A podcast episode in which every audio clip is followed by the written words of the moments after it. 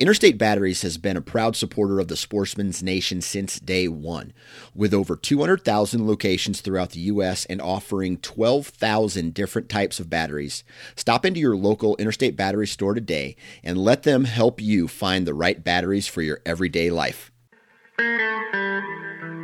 Welcome, folks, to the Freshwater Bite podcast, your source for everything freshwater fishing. I'm your host, Lee Kleino, and on this podcast, you will hear from diehard anglers like yourself the backstories of those anglers, techniques they use, gear reviews, and everything in between. So if you like fishing, turn it up because this episode's about to kick off right now.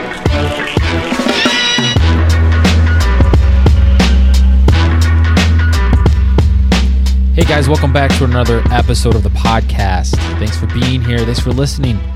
I am fresh off the plane from ICAST 2019, and I can't stress to you guys how much fun that that trip was and how eye-opening it was to meet so many great guys and gals in the industry, the fishing industry, uh, on a national stage like that, all gathered under one roof. It was, it was. I learned a ton, and you know, I'm going to be doing a little bit more of podcast on my experiences down there and some of the folks who I've met who agreed to come on the podcast to educate us more about what they're all about. But on this one, on this episode right here, currently you're going to hear from Walleye Pro Max Wilson. Max is, I believe, leading the points in Angler of the Year right now in the 2019 season. And I talked with him down in ICAST right before he gets ready to go to the Sault Ste. Marie event, which by the time this gets out will probably already have happened. But uh, make sure you guys follow along on the National Cabela's Walleye Tour to follow more about Max. But we we get into uh, not only his upbringings, but how he has gone on to win a championship last year in 2018 at such a young age. And he talks about the highs and lows in his career, how he almost gave up at certain points of his life, um, but how perseverance and a couple other th- a couple other things and people pushed him to be his best and to continue on to to be so successful as a as a walleye pro.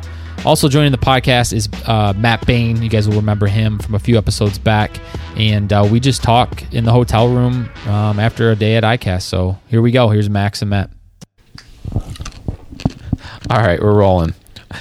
Okay, we are live here at uh, ICAST 2019. Um, I guess the only spot that we could find to do a podcast was in our lovely hotel room. Hey, we got a nice view though. We have a beautiful view Yeah, of the pool outside. and cars driving by. That's right, like 100% humidity. Oh yeah, you can Uh, see the heat. So we're just gonna go around right quick and uh, do a, a quick intro. So let's start with you, sir, over there, Mr. Flat Brim Nation, Yep, uh, I'm Max Wilson. and what, do And- you, what do you do for a living, sir? Oh, uh, I chase walleyes around this beautiful country. Yep, and I, and I hear you're getting pretty darn good at it. okay, you over there. What do we got? I am Matt Bain. All right, we got Matt Bain. You remember him from um, episodes back in the wintertime.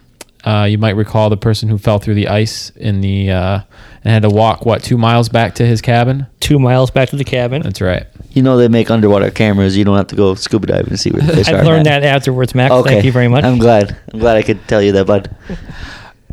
So I got a question. Let all the folks know where the whole nickname from the Flat Brim Nation came from, because I kind of support it. Yeah, so that's uh, that's a little bit of a long story. Um, you know, Flat Brim Nation is all about uh, standing up to haters. Um, you know, when I first started in this industry, I was uh, I was a young kid. Um, you know, young and dumb. I might have you know been a little bit of a young punk, but um, I thought when I first started, I was I was pretty good at being respectful to everyone and, and trying to make as many friends as possible. And um, my fiance at the time um, had gotten me a flat brim for my birthday. And I'd never really been a flat brim guy. I had one that I wore here or there, but it, you know I've always just been the regular hat guy and uh, she got it for me. And being the good fiance at the time that I was, I was uh, I wore it, and I went. I was actually in Lake Erie, and I wore it one day, and you know my friends started razzing me. Oh, you know only bass guys wear that. Only bass guys wear that. Only thugs wear flat brims. You know they just just razzing me like friends do, and Yeah. it, it, it didn't bother me none. But then, um, so I started kind of clapping back at him. I, you know, the next day I was like, you know, flat brims are for walleyes or flat brims add 10 pounds. I'm holding two 10 pounders, you know? And so I was just kind of playing with my friends a little bit, and um, all of a sudden, some people who I had no idea who the heck they were, um, just started posting and saying things that uh, one human shouldn't say to another. Um, just very hurtful, unnecessary things. Uh, you know, um, I got called a flat brim wearing clown who's going to get murdered by the pros.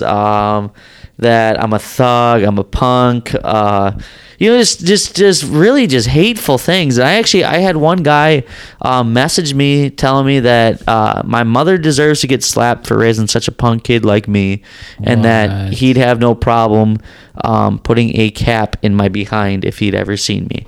So like, you know, I was getting these. Is know, this a guy who fishes? uh, Not on the. I know not on the, like, the tournament, yeah, but like, he's a you know he he fishes. So he's tournaments. following you, I've so- ran you know I've ran into him, seen him. Um, you know it's it's just you know local anglers that have nothing better to do than than to hate on people, and you know it. When I got that, and I got a couple other messages, it pissed me off. Um, it takes a lot to to set me off, but that really really set me off because I I feel like I've done a good job along the way of of making friends along the way and trying to be friends with everyone. I, I, I it's very hard for me to dislike anyone because where I grew up, you know, if you were a fisherman, we were one of a kind. You know, we were, Yep. we, we kind of stayed together. And uh, when, uh, when I got these messages, it just it, it hurt. It hurt a lot because I, I don't like people disliking me, and knowing people were were saying these things, it it it it pissed me off on a whole new level. And you know, my initial reaction was to tell them, you know, piss off or you know, some stronger words. And you can't quite tell people that on social media when you're trying to build a career. So my excuse me my way of dealing with that was well you know if it's frustrating and, and angering these people this much then you know what they're to see flat brims and uh, it it kind of turned into a defiant like uh, you know standing up to the haters type of deal but after a while flat brim nation kind of turned into a bigger thing it turned into um, it turned into my brand i got known as a flat brim guy so you embraced it. I embraced it, you know, and, and, and to be honest, I, I I'm not, you know, if I had the choice between two, I'd probably just take my old curved, you know, curved brim. But the flat brim, it signifies so much more to me. It, it signifies st- standing up to those who say you can't and those who want you to fail and looking them in the eye and saying, you know what, I will succeed. And uh, that's really what I've done over the last three years, four four years now. Um, you know, it's, it's just standing up to the haters and to the naysayers, and um, you know, no matter what what aspect it is in life, whether it's fishing or just you know succeeding in anything, when people tell you you can, look them in the eye, say, you know what, you're wrong. You know, that's not going to define me. A hat's not going to define who I am, and uh, I'm going to be so much bigger than what you think I am, and I'm going to prove you wrong. You know, and I've never forgot uh, those people, and I I, I don't hold grudges, but I, I I don't forget what was said to me, and um, every every time someone's ran their mouth, good things have followed. So now I embrace the haters because good things follow afterwards. That's good. You took an uh, an embrace approach to it because I thought it was just something more where you truly like flat brim hats, and I was gonna support it to be like, so do I, and that's why I wear them too. But yeah you know it's it's one of those things where it's just it's it's for me it's it's doing you know in, in this world there's so so much hate you know and I, I stay out of politics. I stay out of um, religion. I stay out of all that because in this world i just i hate to see what what this what this world is coming to and what what's going on. There's so much hate so much um, divide in this country and just in the world in general. And uh, I, I I really hate to see it. And if you know I, I try and be accepting of you know um, of everything. Your race creed you know sexual um, orientation your you know your wealth status whatever. I don't care. As long as you're a good person I'm gonna like you and I'm, I'm gonna be you know I'm gonna try and be your best friend. And you know I, I try and set that example to where you know it doesn't matter you know where you came from, who you are, what you are, what you make. You know, if you're a good person, then I'll be your friend. And, if you don't want to be, and you're you're gonna spew hate, and you're gonna spew hate to someone based off the hat that they wear, or just something so trivial, then you know what? I don't have time for you in my life, and I'm gonna surround myself with the best possible people because that's how you, you succeed in life. Amen, man. I dig it. All right.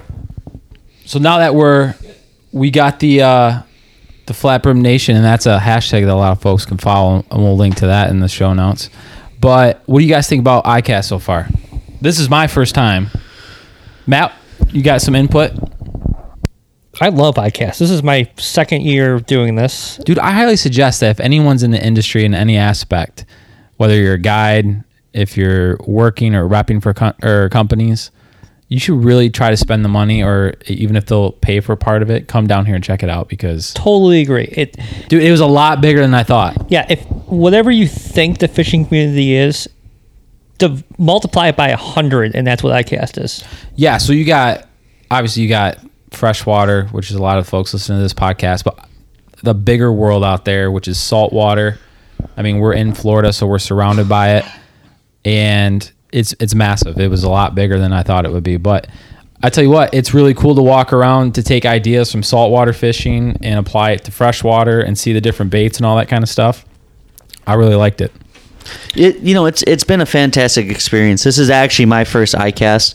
Um, I tried to come three years ago, um, and uh, you know, I, I probably wasn't ready. I probably back then I I just wanted to come to see all the booths, see all the people, and uh, I was actually on my way to the airport. It was three years ago today. I was on my way to the airport, and um, there was actually a fatal car accident about 10, 10 cars ahead of me and I ended up missing my my flight to ICAST, and uh, you know it sucked because I really wanted to be here.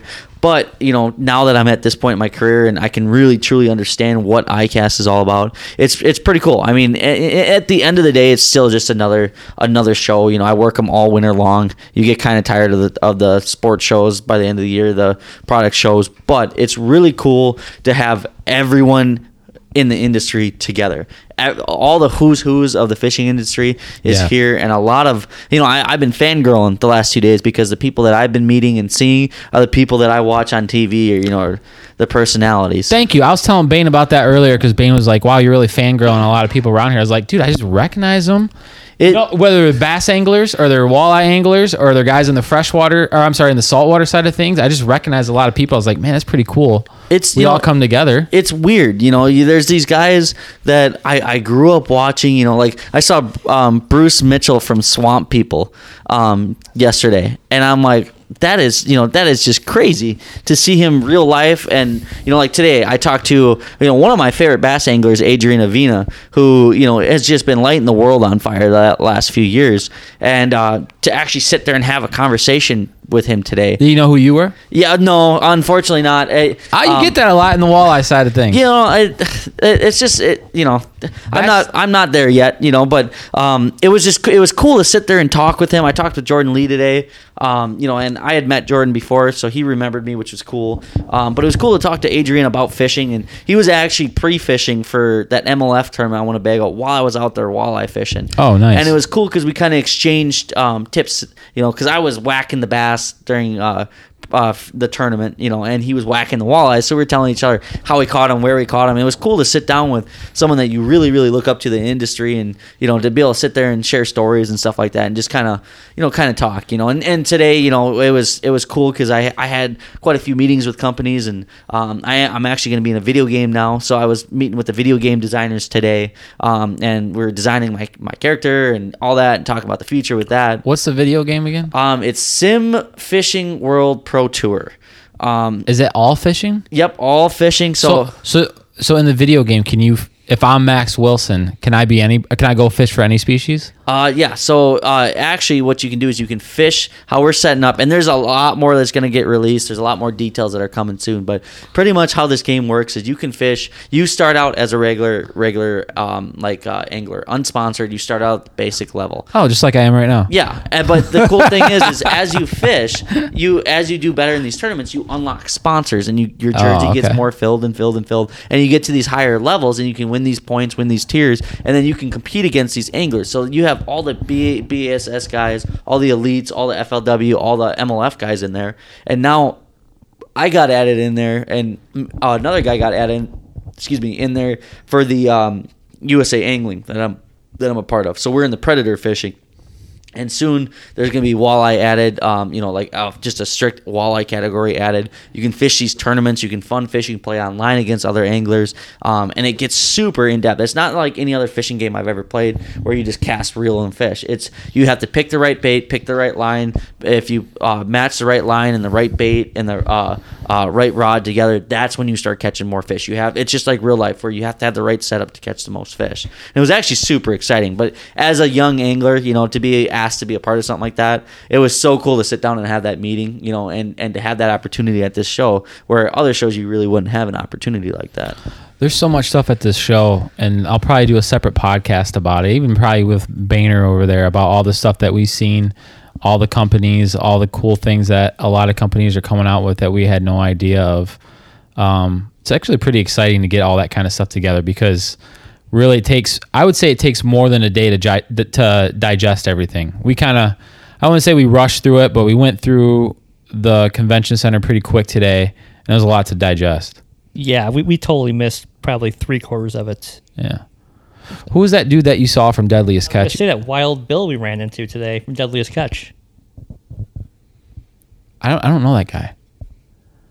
I don't have cable though, so You, you are kind of like living out of outer space without cable. I don't but think you need cable. Wild Bill is a pretty big deal. Yeah, he's one of the big names on Yeah. there. I I seen him. That was pretty cool. Yeah. You know, I ran into Mike Iaconelli today. I seen you know a couple guys from Swamp People. It was it, it was cool. I mean, it's it's cool to be at this show and to see all these personalities that you've seen on Facebook or social Yeah. media throughout the years, and Yeah. to actually see them and, and have a conversation and realize, hey, they're real people. you know it's cool to see them work too. Like go out to the booths, kind of see what they do, the kind of what they're going through. They really do know a lot about the products and all that kind of stuff. And they sit there and talk, and you can ask a bunch of questions oh, about yeah. whatever booth they're at, and they'll just sit there like they're anybody else and talk to you about it, which is kind of cool. yeah, it's it's crazy, and it, it's it's cool to see the different levels, you know, and see see um, the different level anglers how they how they work and the levels that they put in. You know, I mean, you you look at the MLF and Bass guys that are, you know, the amount of work that they're popping around, and you can kind of see like the lower level like open guys are grinding and trying to get to level where the other guys are. You can see them like it's it's like one big beehive. Yeah. There's people moving around doing different things trying to get doing different jobs trying to get to different places it's really cool just to sit back and watch the industry work as a whole and it you know we're literally in one big beehive here you're seeing the industry all different jobs all different facets all different levels working together you know all trying to get to that one goal of trying to make a living in this industry You know, All right. I- I Yeah, go ahead. Quick, quick question. So I filmed the AIM this year, and I really have never experienced the competitive tournaments until, and then seeing what goes into what produces a win. It's amazing to see how much you guys have to do it between the pre-fishing, you know, the strategy with teamwork and everything else that goes into it. now you understand why I'm tired all the time. Because when you're fishing 28 of those a year, it the amount of work that goes into a tournament is ridiculous. Um, Yeah, time out. Before we get into that, I want to give everyone a little bit of a backstory on you. Before that, but so that way we can lead up to this kind of lifestyle that you've chosen. Yep. So first off, how old are you, Mr. Wilson? uh, 22. 22 years old. So you're just I'm only a year older than you. Uh I'm just kidding. I'm a lot older than you. yeah. Uh but anyways, how did you get started into I guess fishing? We can start just general with fishing. Um, well, so my dad was a fishing guide.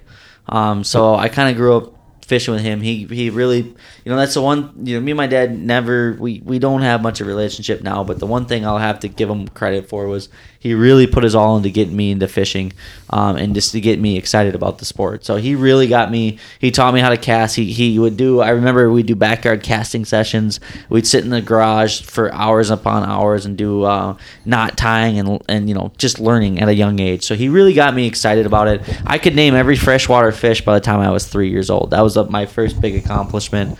So you know I, I really got into it there. And then my grandpa was a, a huge influence. I talk about him all the time. You know he's he's probably the biggest role model I've I've ever had. And he he really pushed me to continue on with it. Um, you know he was a huge supporter of mine. And then uh, you know just got you know tournament fishing just kind of it was funny how it came came to be. You know I was uh, actually a soft sophomore in high school. Um, I just just was going into junior year and I was I just found my love for tournament fishing. I just bought my first like 16 foot boat um, and I, I could I could fish a little bit bigger water and um, I was going up to Lake Winnebago. I live down in Waukesha area, uh, Milwaukee area, and Okay. it's hour and a half drive to Lake Winnebago, and I was driving every single day, seven days a week, an hour and a half from from my house after school, going up there fishing till sundown all summer long. Uh, and then when school got out, I was up there every single day fishing nonstop. That's all I did, and I, I just fell in love with it. And uh, one day, I, it was uh, Specifically For all species or all walleye? walleye. I mean, I like catching whatever, but I've always been a walleye guy from the day I was born. My dad's always been a walleye guy. Okay. Um, that's just what I was raised to fish for, what I was raised to love. You know, I, I've been bred to be a walleye guy, and um, I, I it, I'll, it was June twenty third, twenty fourteen. Um, was my first tournament, and I it was funny because it was a Tuesday. I decided I wanted to f- try fishing a tournament. I just wanted to try um, getting in, you know, trying competitive because I was, you know, just having fun, and I wanted it. I'm always been a competitive person, but I sucked at sports, so you know, I you had to find a way to itch that competitive itch, and um, I got I found the Sheboygan Walleye Club, which is a small club uh, that I still fish to this day. And uh, they had a tournament on Lake Winnebago that that Sunday, and so I got in on it. I pre-fished Saturday, and caught some fish, found some fish. Didn't really know what I was doing. Um, and then I went out and I actually fished out a little 16 footer, made this ridiculous long run in four foot waves in a 16 footer that probably shouldn't have done. And uh, we ended up taking second. And um, I just missed the win by one ounce. Um, and, you know, for my first tournament, it's a good start, but it pissed me off. Second, probably, I hate taking second more than any other place out there. I'll take a third over a second any day of Yeah, the week. second's brutal. Yeah, because you're so close, especially being that close. And we had the thing with that tournament was we had such a good bag. Um, we had a good average of fish, and the guy who won it, which good for him, he did it. But he had all he had four smaller fish and one lucky gigantic fish that he somehow caught right in front of the boat launch as he was coming in. He just did one long trolling pass in the mud um, and lucked into that one big one, which you know, good for him. He caught the winning fish, but you know, it was frustrating because you know I had a spot on the spot program. I caught all good fish. You know, I had a good bag, and then he got you know that one big fish that totally blew his other four fish out of the water, which Right. he got. You know, ended up getting me. So that really, really just started a. Um, it, it, that was the beginning of the end. I like to say for me. So you looked up the Ricky Bobby. If you're not first, you're last. Pretty much, yeah. You know, I was like, and you know, my thing was, wow, this tournament fishing's really easy. You know, like I got to do this more. Yeah. You know, and so I started doing it, and my first year was really good. You know, I I fished. I was like ten or eleven tournaments. I didn't take anything less than like fifteenth that my entire first year. So I'm like, you know, I'm thinking I'm the second coming of Jesus. You know, what I mean, I'm Right. I'm amazing at walleye fishing. I'm, you know, I'm my my head's getting bigger and bigger. And then um, I fished that next season. I graduated high school earlier, and um, I fished that next next season before I went off to boot camp. And uh, I I won an event on the Detroit River, and um, you know, I I, ca- I took a tenth place the next week on Winnebago, and I'm like, I'm awesome, you know. And then I left for, excuse me, I left for boot camp, and I came back, and uh, I got a humble, got a big case of humble pie. Um, took me about two, three years to really learn to get to where I, I could be successful again. But you know, tournament fishing is all about the highs and the lows, and that that really you know taught me a lot. How do you deal with the lows? So like if you go through that, like here you are thinking that you're, you know, you're the bee's knees and you're doing well for yourself. You go off to boot camp, you're gonna come back.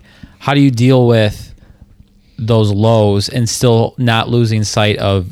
So I guess uh, th- my other question too is at this point, do you still want to try to make a career out of this? Like, are you thinking that you're gonna try to make a career out of this? Yeah, at this point, I, I'm kind of so far in, I have to. Um, you know, to be honest with you, a lot of people who followed my my my path um, along the way, um, I, I had a really, really, really bad two, uh, three years.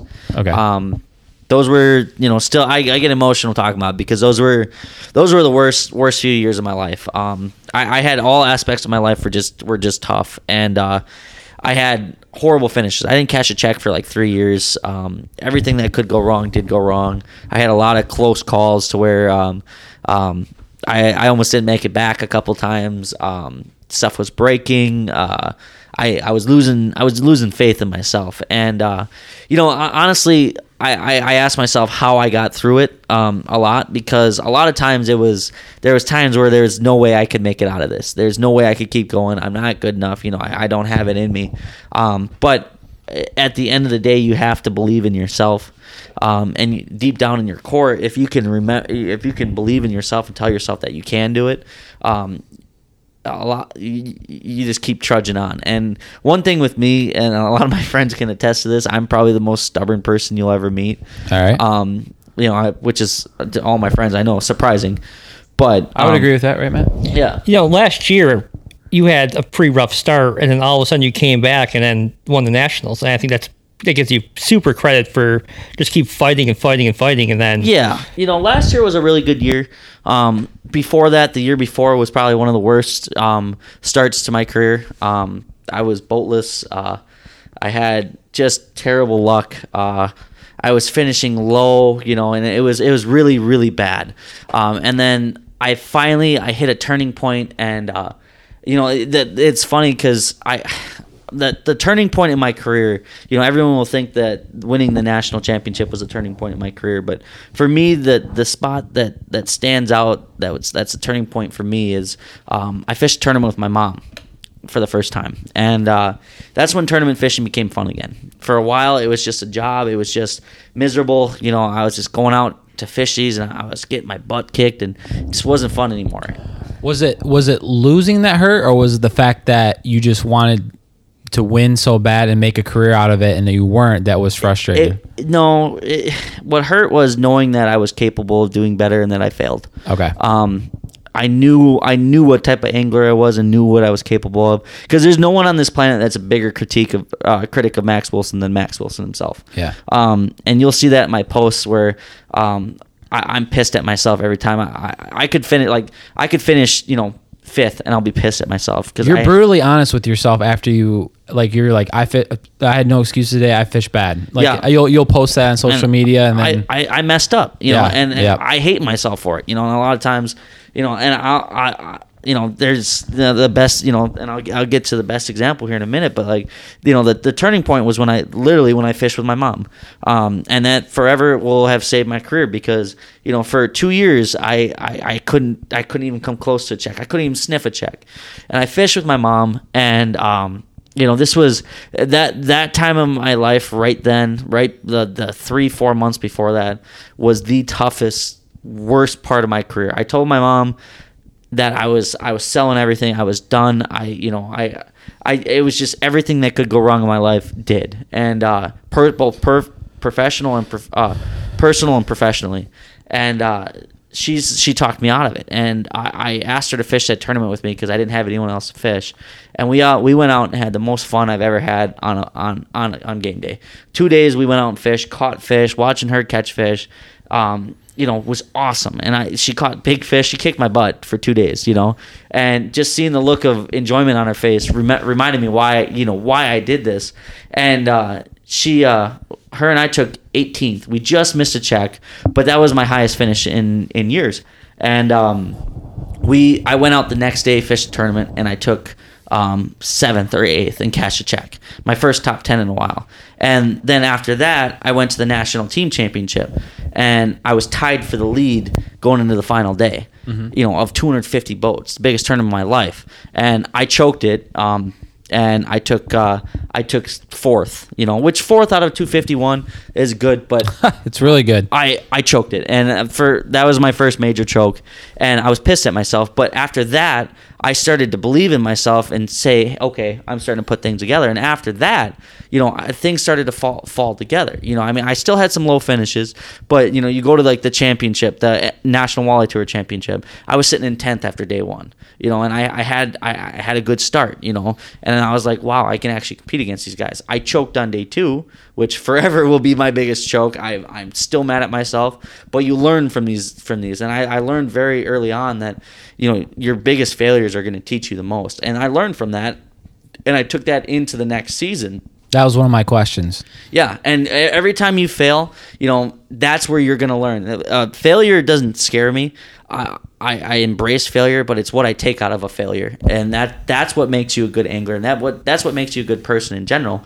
And that every one of these failures, I learned. You know, I, I stay there, I take my lickings. You know, Gary Parsons said it best. He goes, you know, sometimes you just need to get your butt kicked for a few years, and, and you know that you'll learn from it, and then when you go back to these places, you're gonna you're gonna be better prepared every time. You know, and and I really took that. I, I you know I sat down after that 2017 season, and I I, I kind of did some soul searching, um, you know, I figured out what I needed to do. I got my personal life in order. I got my, you know, mentally, I, I got back into it, and I, Yeah. I, I, I decided, you know what, this is what I'm going to do. I'm going to go go into it, and I, I, I quit my, you know, I quit my day job. I said I wanted, I wanted to fish, and uh, I went into it full bore, and you know, 2018. 2018 last season, and last season was the best season of my life. You know, and um, you know we ended up winning. You know, I, I ended up winning uh, the national championship on Lake of the Woods, and then a week later, which you know I'm just as proud, you know, probably more proud of was, uh, you know, me and my partner Isaac ended up winning Team of the Year, and that that award right there makes me proud because it showed it showed the consistency and it showed my growth as an angler. You know, what I mean, lay out to the folks what your tournament schedule is because you know so you know 2018 when you say you had a good season you're fishing the national walleye tour. You're fishing the aim weekend walleye series. Weekend walleye series. So and the Masters walleye series. And the So master yeah. i was this to say. So a lot of folks listening to this might get confused about where you're jumping around to. So 2018 start us off with the first feather in your cap. Yeah, so two, 2018. So I actually started on the Columbia River. Um, was the beginning of my season, and that was fun. That was a fun trip. We fished a tournament out there, and we actually finished all right for going across the country and never fishing that place before. And then my first true big tournament of the year was uh, the Masters Walleye Circuit on uh, in Spring Valley, Illinois. And for the folks at home, um, Spring Valley is actually, in my professional opinion, which is in Illinois, Illinois River Yep. that is hands down the toughest place I've ever fished in my entire life. There's never been a place that I've ever been to that is so technique specific and is so filled with hammers, like great sticks, than Spring Valley because there's not much to fish in Illinois, and the Illinois River is one of the main fisheries. And those guys that fish it have been fishing it for 40 50 60 years. And they know every nook every cranny every technique. Um, you know they can put their ear to the water and figure out what those fish want. Um, and river fishing is its own beast. You have to be Oh, spot man. on the spot and it changes daily. Um, you know as you know fishing the detroit river Yep. and, um, but the illinois river is just so spot on and you're literally fishing for ounces because you're fishing for sauger out there and i got my butt kicked for years on illinois river and i kept going back you know. My friends my original partner he hated it. My friends hated it. They all hated that river. Um, and don't don't worry. I, i'm not a big fan of that river but i take that as a challenge and i, I wanted to keep going back and learn that you know? And so last year was was the was the start of it to where um, you know we finally went out and kind of took four years of knowledge and were able to put it into a really good first day. Um, we were in second place after day one just outside the lead. Um, and of course mother nature showed up on day two. And uh, I, I choked it again. Um, and we slipped down to six. But a six on that body of water i was proud of. It was a good start to the year. How many boats? Um 90 90 to 100 ish those are that's usually what that tournament is. So you cashed a check? Yeah oh yeah we, we cashed a good check um and we got valuable points um and i me and isaac that was our first year fishing together and i told him on day one or yeah day two i said you know what? After once we realized we might not win this i said you know what? Let's go get let's go get our five you know and uh let's let's go for team of the year. And th- you know that's my biggest step i think i've taken as an angler is is become a good decision maker on on the water. You fish enough tournaments and you fish enough you you know when to make decisions you know when to move you know when to trust your gut. And um, I said, you know what? Let's at least get the points and get you know get five fish, and that's when the team of the year idea came into our head. okay. And you know, from there, we went to the Detroit River, which you know, again, we a better river to fish on but Ye- still challenging yeah, yeah. I mean, I would like to see it back 2015 when 50 pounds a day was average. But Yeah. not 15. But you know, it's it's its own beast. But this one we were allowed to go into the lake, and it was it was cool and it was fun.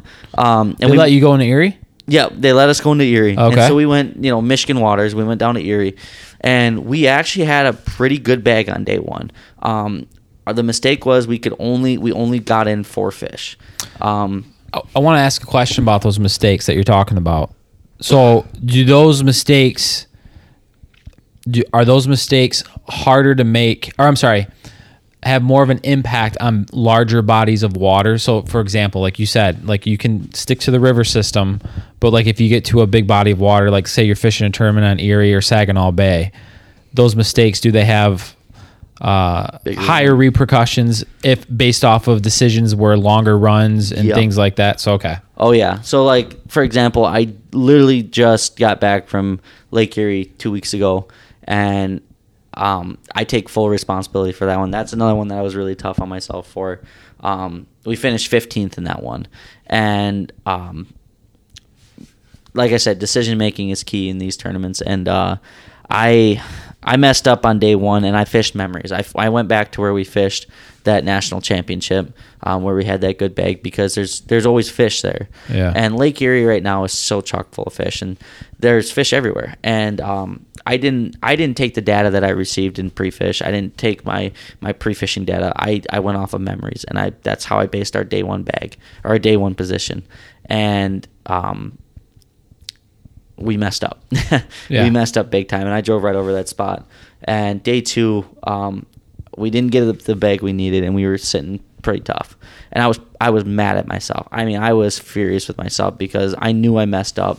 There's times where you can get you can get fish, and there's times where you know it, it just doesn't happen. But decision making is key in tournaments. And this year, me and Isaac have just I have not made the right because I'm I'm the boat driver. You know, at the end of the day, you know me and Isaac make decisions as a team, but at the end of the day, I'm driving the boat, so I take responsibility for when we mess up. And um, Detroit, day one, made the wrong decision again. Okay. I didn't trust my gut, and we went left when we should have went right. And by the time we went right, it was too late. And Okay. Same thing with Erie. Um, and day two, once again, both Detroit and Erie this year, we were able to make the right decisions on day two and climb somewhat back up, but both times the hole was a little bit too deep to dig. So, you know that that's the thing. And then last year, you know, last year, me and Isaac, um, winning team of the year, our decision making was awesome. Um, we made the right decision, and that's how it goes in tournaments. It just happens sometimes, but um, you know, we made the right decisions at the right times, um, and it got to the point where at the end of the year, um, I my gut never never told us wrong all last year, and it got to the point where I would start to tell Isaac something. I said, "Hey, man, my gut." He goes, "I, I don't even want to know what it is. Let's go do it." Let's go do it. Y- you know, we got that trust with each other by the end of the year, and it, it you know, it, it ended up working out. And you know, the championship is is probably one of the best stories I ever have for making for decision making. You know, so in, in Give us the bullet points on that, and then lay out. So you so lay out the venues last year for the NWT. First, you guys started off where? uh, Lake Winnebago, my home water, Where where'd you finish there? uh, twentieth. Okay, then we went to Saginaw Bay. Yep. Um, not good. I was like in the 50s or 60s. Again, decision making just did not You, fish you took a long run that day, right? Or I- day two? I, I I took I took a somewhat long run. I didn't take the long runs that the other guys were making, but I was running like 40. I just didn't fish my spots. I didn't hit my milk run effectively. I I got too much in my head and, and uh, yeah. That's a big body of water to dissect too. There's a lot of fish to be caught everywhere, and um, I didn't. Once again, I didn't take my pre-fish data. I didn't. I didn't analyze the data properly, and I, I, I made the wrong decision. I, I I messed up, you know. But that was an interesting body of water, you know. And then from there, we went to Devil's Lake, um, and uh, yeah, that Devil's Lake was almost the end of my career, um, and that was a t- that was the turning point in my in my um, national walleye tour career because uh, you know I that that Lake Winnebago was my first check I ever cashed as a pro. I cashed one as a co angler, but I I cashed you know I finally cashed um, in Winnebago and um, Devils I caught two fish in two days, and um, I'm not proud of it, but when you know, and I love Dylan to death. Dylan's one of my closest friends, but when when Dylan won, um, I was really down on myself because, you know, to me it felt like you know I couldn't compete with these guys. Um, and And he's around your age, right? yeah, he's he's one year younger than me, and I couldn't compete with these guys. And um, there was you know new generation taking over, and I couldn't compete against these the new wave coming in. I couldn't compete against these guys, and I got so down on myself. I was so happy for Dylan. You know, I was so happy to see it, but it it was tough to see other young guys coming in and doing well when I was still struggling. You know, and it, it really got me down on myself. And um, you know that was a crossroad I hit. I sat there at the end of the day, um, almost in tears because that was the worst tournament I've ever fished. I was embarrassed, you know. You it was a long drive home. You know what? And I was so embarrassed about myself, and I was so mad at myself that I actually forced myself to stay up and drive that whole entire 12-hour drive home. Um, and I had a lot of time to think. And you know, I thought to myself, you know, I've I've come too far. I've I've put in too much. I've I've I've put in the blood, sweat, and tears to this. I I, I have to keep going. I have to at least fish the next one. And uh, you know, I, I called Dylan to congratulate him and talk to him, and it was just so great to see someone else doing it. You know, and um, it, it, he ins- he inspired me to keep going. You know, believe it or not, as tough as it was to see, you know, um, uh, um, you know, people around me, friends winning, and me still struggling, and me finishing almost dead last, which was the biggest embarrassment of my career. Um, it it inspired me to you know at least try one more time, and um, you know, honest to God, Lake of the Woods was uh, was going to be it for me. Um, I didn't believe I could do it. I didn't believe I, I could uh, I could compete against you know the Secure, the Kemos, the Parsons of the world, And this is the championship. the championship, the big one. Right. And um, I just went out and uh, my mindset was just go have fun. You know, go have fun one last time. And you know, my game plan was to step back and maybe just fish the Master Walleye Circuit and kind of you know do that and go from there. And um, you know, I was fortunate enough to make the right decision on day one to. Uh, you know, pop up on the spot with 10 minutes left. And, you know, as God would have it, I had a 29 and three quarters on on the last 10 minutes of the day. I got my over because, you know, Lake of the Woods, you're only allowed one over 28, and the rest have to be under 19 and a half. Okay. And I had my unders, but, um, you know, I got that big one right in front of the boat launch right at the end. And, um, you know, I got lucky. Well, so day two, um, I, um, th- this is my favorite, one of my favorite gut stories. Um, day two, I went and fished my spot, caught my unders, and then I went and chased overs all day. Caught nothing. Um, just getting my butt kicked. I had a 27 and three quarters. You know, it's so close, but nothing. So with an hour left, I ran back to my spot, and I got to my spot and um, where I caught the fish the day before. I wanted to give myself an hour. Well, I got there, we got the rods in the water, and I'm looking at the graph, and the graph is bare. And I got real quiet, and I told my co, I said, "Hey, I was like, do you trust me?" And he goes, "Why?" You know, he was like real question. I said, "Do you trust me?" And he goes, "Well, I kind of have no choice." He goes, "What's up?" I said, he goes, uh, well, first before he said that, he goes, you don't like the mark, you don't like like the way the graph looks. I said, no, they've disappeared in here. I said, we gotta we gotta get out of here. And he goes, well, where do you want to go? And I said, well, I want to go back to where we just came from, which was 15 miles north of the boat Oh. launch. And I said, I want to go back there and I want to finish out there because the marks were insane there. I said, we need to get in over. I said, the marks were insane there. Maybe they'll fire. And he goes, are you crazy? I go, yeah, maybe. Let's go. So we pick up, and luckily I drive a Triton, so I was doing 70 the whole way up there. And I got there, and I sat down, and it wasn't even five minutes, and I had a 28 and a half that I landed.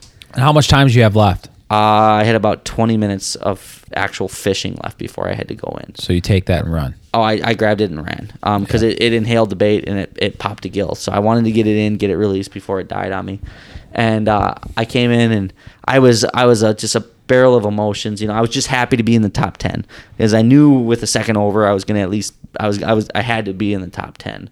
And to be sitting in fifth after after the second day, going into the, the cut day, that's a dream come true. That's my third, you know, my third championship cut I've made. Are you guaranteed to cash a check then going into that third day? Yep. Okay. Yep, you're and you're guaranteed a big trophy, and I was happy about the big trophy to be honest. Yeah. Um, and uh, you know, it's funny. I told my co-angler on on day three, um, because we were seven, or at least I was, I was seven pounds out of the lead, and I said, you know, I don't know if we can catch him today because Blosser was on big fish, and you know, he's a, one of the best anglers I've ever met. Yep. And you know, I, I didn't know, I, I didn't think I could catch him, and I told him, I said, you know what? I said, I don't care what happens today. Let's just go have fun. You know, this this might be my last day fishing NWTs. Let's let's go out and do this. And uh, I played. Uh, I got a pretty killer sound system in my boat, and we cranked the music going out, and went out, and I just something in my gut told me to because the first two days of the tournament, I went to my unders spot first, caught my unders, and then I'd go chase overs, and something in my gut told me you need to go fish big fish to start. I don't know what it was, but I just I decided I decided to trust it, and I went out and I got there, and um, What music were you playing? Do you mind me asking? um, so I was playing Hound Dog by Elvis Presley, um, and then I play a lot of CCR, right. um, and uh, uh, a lot of classic rock. I was feeling the classic rock that day. All right, you know, that's what's got you going and got the fish going. that well, it keeps me relaxed. Um, All right. you know, there's a lot of times I'll play like my new age, like rave techno music or rap. You know, it gets me all pumped up. But I just I wanted to un- unwind and relax, so I played that, taking off, and uh, we get out there, past all the boats getting there, and got there, got a 26 and three quarters right off the bat, and then. Um, I'm I made a big mistake, and so when I pull lead core, I release I back off the drag all the way. Um, so when these fish hit, I let them pull out the drag, um, and I let them run with the bait for however long to get that bait in their mouth, and then I'll tighten down on them, reel down on them, and then start reeling. so you tighten the drag before you start setting the hook and reeling, right? Yep. So Okay. what I'll do is I'll tighten the drag and I'll reel down in the rod holder, and when I reel down, that's the hook set. You don't even have to set the hook. It Okay. Just, it you know the, the the hooks will go into its mouth. So I forgot to tell my co-angler this, and so you know my co-angler just was doing you know doing as he's told, didn't do anything you know on his own, which is great, you know. But so he got bit, and I watched the rod fold in half. I mean, he was a big fish. And I ran over, grabbed the rod, got like 10 cranks into the fish. And all of a sudden it popped off. And I was so mad at myself because, I, you know, it's the little, the details is what, is what makes a, a tournament angler next level. Paying attention to those little details, always doing anything perfect at all times. And I, I messed up there. And I was pissed at myself because you only get certain amount of chances at these big fish. Well, I'm sitting there trying not to break the rod over my head because I'm so mad. I'm shaking. I'm, I'm so mad at myself. And I reset the rod, put the rod back in the rod holder. And then I look over and I see my rod tap once and then just bury. And I let it run, ran over, tightened the drag down, reeled into it. And I looked at my co-angler. I said, reel up your rod, pull the kicker up. I said, if we get this fish, it's over. I, f- I hooked that fish at 7.45 in the morning. And I fought that fish till 8.15 it took me 30 minutes to get that walleye into the boat because While trolling. while trolling. Now that's different from. I mean, that's got to be a big fish because usually everyone thinks that when you're trolling walleye, they give up, float to the surface, and you can just Nope. kind of reel them in. Lake of the Woods walleyes are the hardest fighting fish I've ever encountered in my life. Huh. They fight till the bitter end. I mean, I have never in my life felt a walleye fight that hard. And that fish, it was a 30 and three quarters, Woo. probably well over 10 pounds. And that fish would, we would get it to the boat, we would see it. And mind you, I was playing it very loosely because I did not want to chance anything. So I had the drag loose. I was letting it run. It was the boss. Um, and it would get to the boat. We would see it. We'd see that one treble hook in its mouth, and it would peel out 80 feet of drag. So it took once we landed that fish, they heard me two miles down the lake when I landed that because I let out a scream and I just laid there like, oh my god, this is not happening, you know. And this was eight fifteen, and I I composed myself. I sat down for a minute. I put the rods away, and I grabbed my other rods out, and we were at our next our under spot by eight twenty five, and I had my limit of five fish by eight forty five. So the fishing was pretty hot, and we actually we got to have such a fun day. I mean, I ha- I, I haven't had that much fun in a long time on the water because we just put zero pressure on ourselves. Did you you had it, or you just knew that you would be in? Nope, I time. did not. I didn't know I won it. I didn't even think I won it until they handed me that trophy. Okay. Because I was so far behind. I, I told them, I said, you know what? We're gonna need a perfect day. I said, let's just go out and have fun. And by ten was it ten thirty? We had four of our five fish that I ended up weighing. And we were having fun, blasting music, you know, sitting there eating sandwiches, just relaxing, you know, waiting for the clock to tick by. And we actually caught, we fished hard till the end, and we lost two good ones, and we caught one more really good upgrade right at 1.30 And we were hugging, jumping up and down. All the bo- all the other boats around us are, you know, the pleasure boaters are looking at us like, "Why are you hugging over a 19 inch walleye?" You know. Yeah. And um, They didn't know you had that thirty and whatever in, Yeah. the, in the live well. and two two o'clock rolled around and um two o'clock rolled around and uh, I looked at him and I, I told him I said you know what?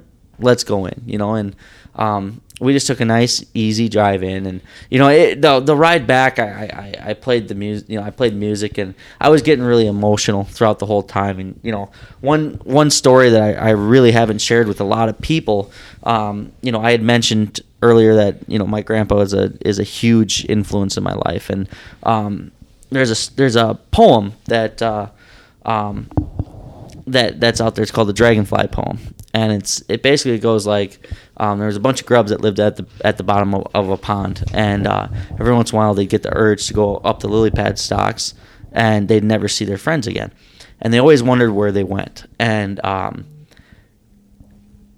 one day, one of the one of the grubs went up the went up the stalk, came out to lily pad, and he fell asleep. It was super nice and warm, and when he woke up, he had transformed into into a beautiful dragonfly, and he flew around, and he could see his friends down there, and he flew around as much as he could, but no matter how hard he tried, he couldn't get down there to see him again.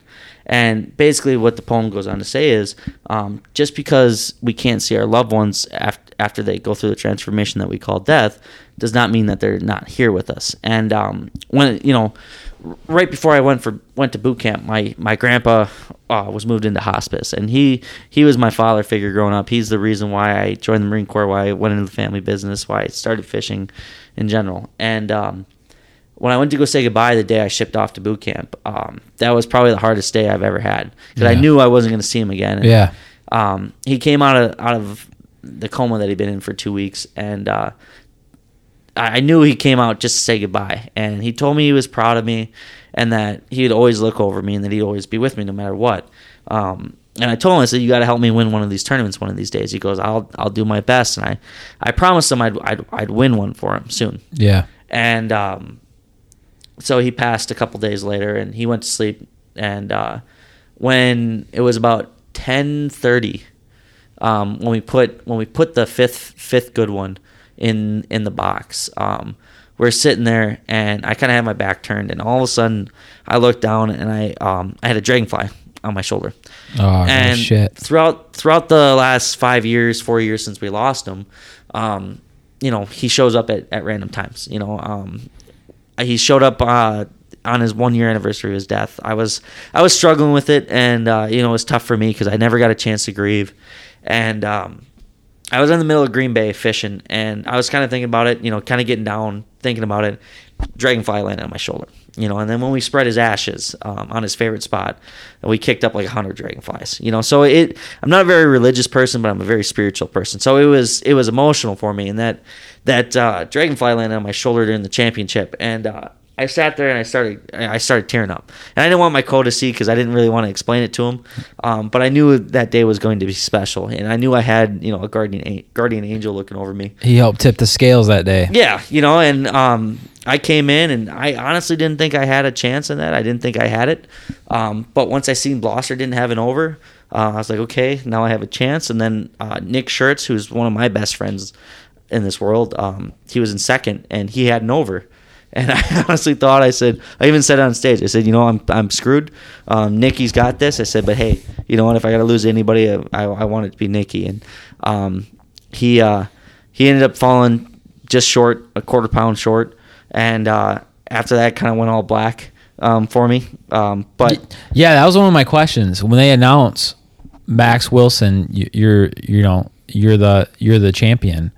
What go? I mean, is it just white noise? Is it like holy shit? Is like is there like flashes of everything that goes through your head of like all the hard work or you know, honestly, disbelief? I'd I'd give anything to go back to that moment. Um, I'd give anything to go back to the, that that ten minutes. that- Yeah. that, it took to weigh in. Um, because I wish I could have enjoyed it more. I wanted nothing more than than the time time to speed up. You know. Um, because I knew I had some great anglers in front of me. Yeah. Um, so I kind of just I kind of detached myself from it all. Um, I remember parts of it. You know, I remember being on stage. You can see I'm I'm snapping my hands together a lot. I, uh, my friends were texting me like, you know, um, they they're like, "Stop looking so nervous. You're making me nervous." and I'm like, I can't help it. You know. Yeah. Um, but you know when when Nick when Nick weighed in, that's when I knew I was like, oh my god, I might have this, and it it it was like my heart kind of skipped a beat, you know. And then when Blosser came up, I start looking at his fish, and I'm like, I looked at how much he needed. I'm like, oh my god, he might, he might, he's close, you know, he, he might have that. And Blosser being Blosser, he made me kind of squirm at the at the uh, weigh tank a little bit, or at the scales a little bit. And then when he put it on there, and that that scale dropped below 11 he he needed 11 something when it dropped down to 10 um it just a wave of emotions went goes over you. You know, I just I put my arms up and I wish I reacted better. I wish I let out the scream um, that I that I had when I caught that fish because the just the the the journey to get here. Um, and you know, people who follow me on Facebook, you know, I, I I try and post the good, bad, the other. You know, I try and post everything. Yeah. Um, and they really, you know, unless you were there in my, you know, with me, you really just don't know how how close I was to not not doing this anymore. And you know, I, I, I you, you get you get to where you're just you you don't want to get up out of bed. You know, there got to points in my life where I just I didn't even want to wake up. You know, I didn't even want to fish anymore. I did. I just wasn't happy. And life was so so you know tough, and everything was so tough about it. And um, to be able to dig out of that and get to, back to a point where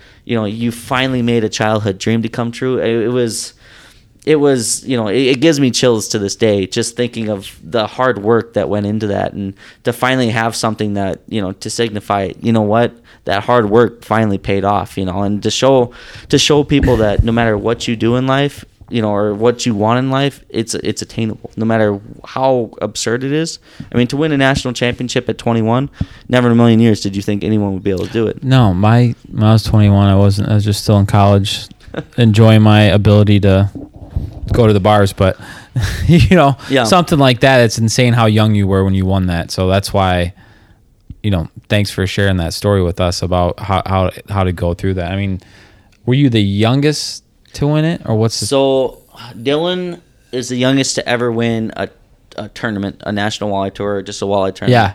And then I'm the youngest to ever win a national championship. So Dylan was how old? 20. 20, just just shy of 21. And you were 21 to win a championship. Yep, okay. just shy of 22. I was at, it was actually my birth the day I won the team of the year. The week later was actually on my 22nd birthday. Okay.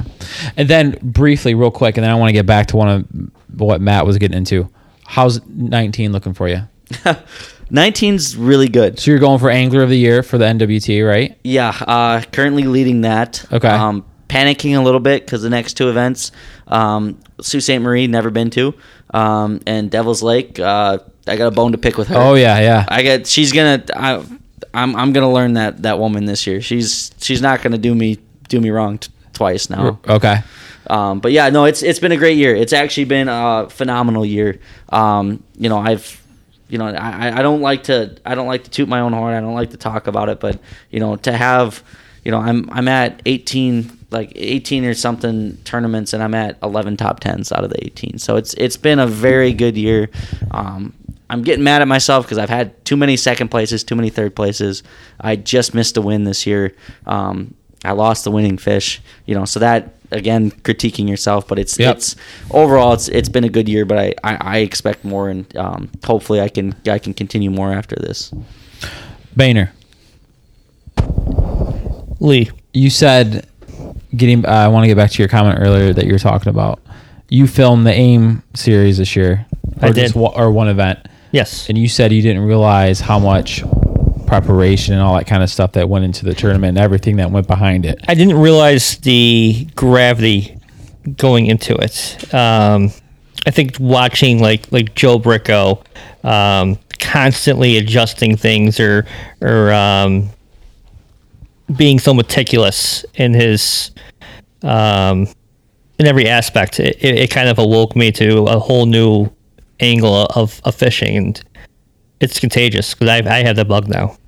Yeah, and that's why I kind of wanted to tie the two together. Like after the passion and the ups and downs that Max went through, you kind of see how serious and how intense these guys take these tournaments. Like a lot of folks think that you're just going out on the water to whatever escape from work or you know kind of hang out with your buddies, but like you talk to like something like Max where it was driving him the entire time like those losses were almost like fuel to his wins if that makes sense in your mind so there was so much on the line for him it was literally sink or swim You know, so I saw. So I, I was filming the three JT boats. yeah Um, so going in, my ideal position was you know JT comes in one two three.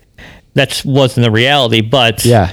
you know one two five or one one two four. I think they ended up was was pretty amazing, and I, it couldn't have been scripted any better. Yeah. Um, but watching those guys come in and the amount of work that they had, it was it, it's a pretty cool fire to, to, and it's contagious. And um, I totally get now why Joe doesn't enjoy the the plain fishing as much as going out and tournament fishing. Well, I think that's where you see like folks become professionals and folks who become just recreational weekend fishermen Yeah, or whatever it is. And that's fine. I mean, that's fishing is it's just as much of what you want to make out of it, almost like an art form, kind of like it's either how intense you want to be into it. Do you want to compete?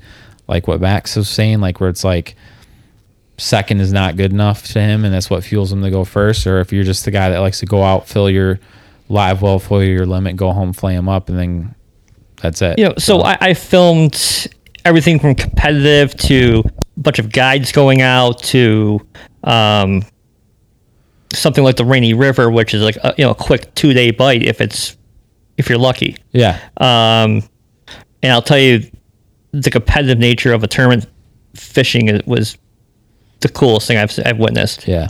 I want to get more into it as well. Yeah, I agree. It's a lot of fun. Um, all right. One more thing before we depart. I want you to leave the listeners with a tip. It's midsummer right now. We're sitting or- in Orlando. It's humid as all hell, and it's humid in the Midwest on certain days. And uh, these walleye s- tend to disappear in the month of July a little bit. and you're heading into Devils eventually. You know, do those fish? We always hear that the walleye suspend this time of year. What is your plan of attack of how to um, adapt to those those fish starting to suspend? You know, summer, midsummer is always an interesting time to fish walleyes. Um, Yeah. early summer is the most difficult in my opinion because they're in that tra- they're in that transition from spring patterns to summer. Once they set up in their true summer patterns, it's it's difficult but easy. Um, they go deep first of all because Yep. that's where the cooler water is. And for example, like Green Bay is a great great example. You'll usually have on a big body of water like that, you'll have two types of fish, and it's the same with Saginaw. It's the same with any- really any Great Lake. Um, you'll have two types of fish. You'll have your mud basin fish, and you'll have your structure fish. Um, and the best advice I can give for either of those those types of fish is to stay mobile. Um, be willing to, po- excuse me, power fish these fish, and to trust your electronics. Um, I'm not saying go out and buy the biggest, baddest, most newest electronics out there.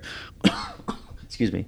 But your electronics are there to tell you exactly what's underneath you. They are non biased. They're not out to get you. They're there to tell you exactly what's underneath you. Um, and that was my big thing, grow, you know, when I was growing as an angler, was to learn how to read my electronics. And um, especially these basin fish, you want to move around until you find these fish because they're going to be schooled up. Most of the time, they're going to be chasing bait. Um, so you want to find a, you want to find the bait and B, you want to find these schools and you want to see where they are and have a good trolling program, have a good selection of baits to where you can get into that strike zone of those fish. Um, and then the other thing that you're going to want to get on is structure fish. These structure fish um, are a little bit easier to catch in my in my opinion because you can target these fish a little bit better and you can kind of sit more on top of them. Um, you know, these basin fish can roam four or five miles at a time. I've seen fish go eight miles overnight on me. You know, um, so these structure fish are generally going to stay in, you know, at least on this piece of structure. The structure may be a, a quarter mile, half mile, mile, you know, whatever. But these fish, they might move to one side, they might move to the other based off of wind. But a lot of times these fish are going to ball up. So if you find one, generally there's going to be multiple. Um, if you go on my Facebook page, I actually just put up a great video um, a couple days ago um, of my experience out in Leech Lake. And um, now, granted, you might not have the Garmin Live Scope like I have, but that's what I was utilizing to catch these Leech Lake, uh, Leech Lake walleyes. And what they were doing was they were schooling. They were suspended, but they were schooling on structure. And I was using my electronics, you know, whether whether it be my regular 2D, which most people have, or my Live Scope, and I was able to determine where these fish were. And I would get right on top of these fish, or I'd run my baits right over top of these fish, and I'd able be able to put it right where these fish are based off what my electronics were telling me. And these fish were so annoying because the live scope was cool because I can I can turn immediately and see where they are, where they moved. Because these fish were moving by hundreds of feet. I would get on top of them, catch one, all of a sudden they're 200 feet that way. You know what I mean? And so I just had to constantly stay mobile, constantly be willing to to adjust and move with these fish, um, and to really kind of figure out and stay on top of these fish. Summertime, these fish are they're active, they're moving, they're feeding. Um, so be willing to to move and to stay on top of these fish. And when you find the pods of fish, fish those fish because those are generally going to be the ones that bite. You don't really want to target the onesie twosies fish. You want to find where those active feeding schools are and stay on top of them. Bait is going to be your number one thing this time of year, whether it be alewife, shad, um, or mayflies, stuff like that. That's what those walleyes are feeding on, and that's their candy. Are you casting to them or trolling or just letting the fish tell you what they want? You know, it it, it all depends. You know, it, it depends on what your strengths and what your weaknesses are. Um, the last few years, I've kind of transitioned into a jigger. Yeah. Um, I love jigging. I think it's the best way to target walleyes. Um, but if you get in those basin areas, you know, like Lake of the Woods, Green Bay, stuff like that, um, you really, really want to get a good trolling program down because, you know, if you're in Wisconsin or Michigan, anything like that, can have multiple lines. You can set a good program. You can really cover the whole water column and you can cover water really fast. Structure fishing, I generally like to jig them because you can really pick out pick apart a, uh, a piece of structure. Yeah. If there's fish that are burying themselves in the rocks, you're more you're more um, likely to catch those onesie twosies fish than you are if you're trolling. Because if you're trolling, you might just go past that fish once and either they bite or they don't. But if you're jigging them, you can cast to that one area. 10 times and they might bite on the eighth or ninth time. You know what I mean? So you can really pick apart a piece of structure, good jigging. You can troll it good too. You can hit at different angles, stuff like that. But if you're basin fishing, trolling, if you're structure fishing, I'd say uh, jigging. Last question. If you were to troll only one line, would it be lead core or mono and why? Ooh. Um, a lot of that fa- for me factors into a couple different things. One is water clarity. Okay. Um, you know, and uh, where those fish are setting up. Right. So, say we're fishing Saginaw Bay, yeah. and those fish are a riding high, and the water's clear, right? So water's clear in Saginaw Bay. Um, those fish are in the top top section of the water column, and the water's really clear. I'm gonna run mono with a planer board, so I can get that board away from the boat. I can, you know, I can run it away, and I can get my baits down deep. You know, if most of my baits can run 20 feet. You know, if I can do that, then I'm gonna run boards. But if um, if I'm fishing deeper water, the water's more tannic, like Lake of the Woods, Devils, or uh, you know they're more bottom base and they're in that 40, you know, like the 30 to 40 feet of water, then definitely lead core because then you can really kind of key in exactly where your baits are. You can get smaller baits to run deeper, and you can really put any type of presentation you want in front of those fish. Perfect. Bain, you want to send us off with anything? No, I'm actually totally out of uh, comments for the first time in my life. Well, good. That's uh, we, we want to keep you. Really surprising. It is like shocking. Haley's comment. It's It- Bain's comment right here. It is shocking. Usually I'm very witty and I'm kind of out of it right now. All right. Well, we got to change that. Max, I want to thank you for coming on and uh, sharing your story and uh, giving us all the great tips and the insight of a young angler up and coming in the in the walleye circuit. So uh, we wish you all the best of luck this year. Hey, thank you for having me. Hopefully, I'm back on soon. All right. Thanks. For, thanks everybody. And uh, yeah, that's it. Thanks for listening.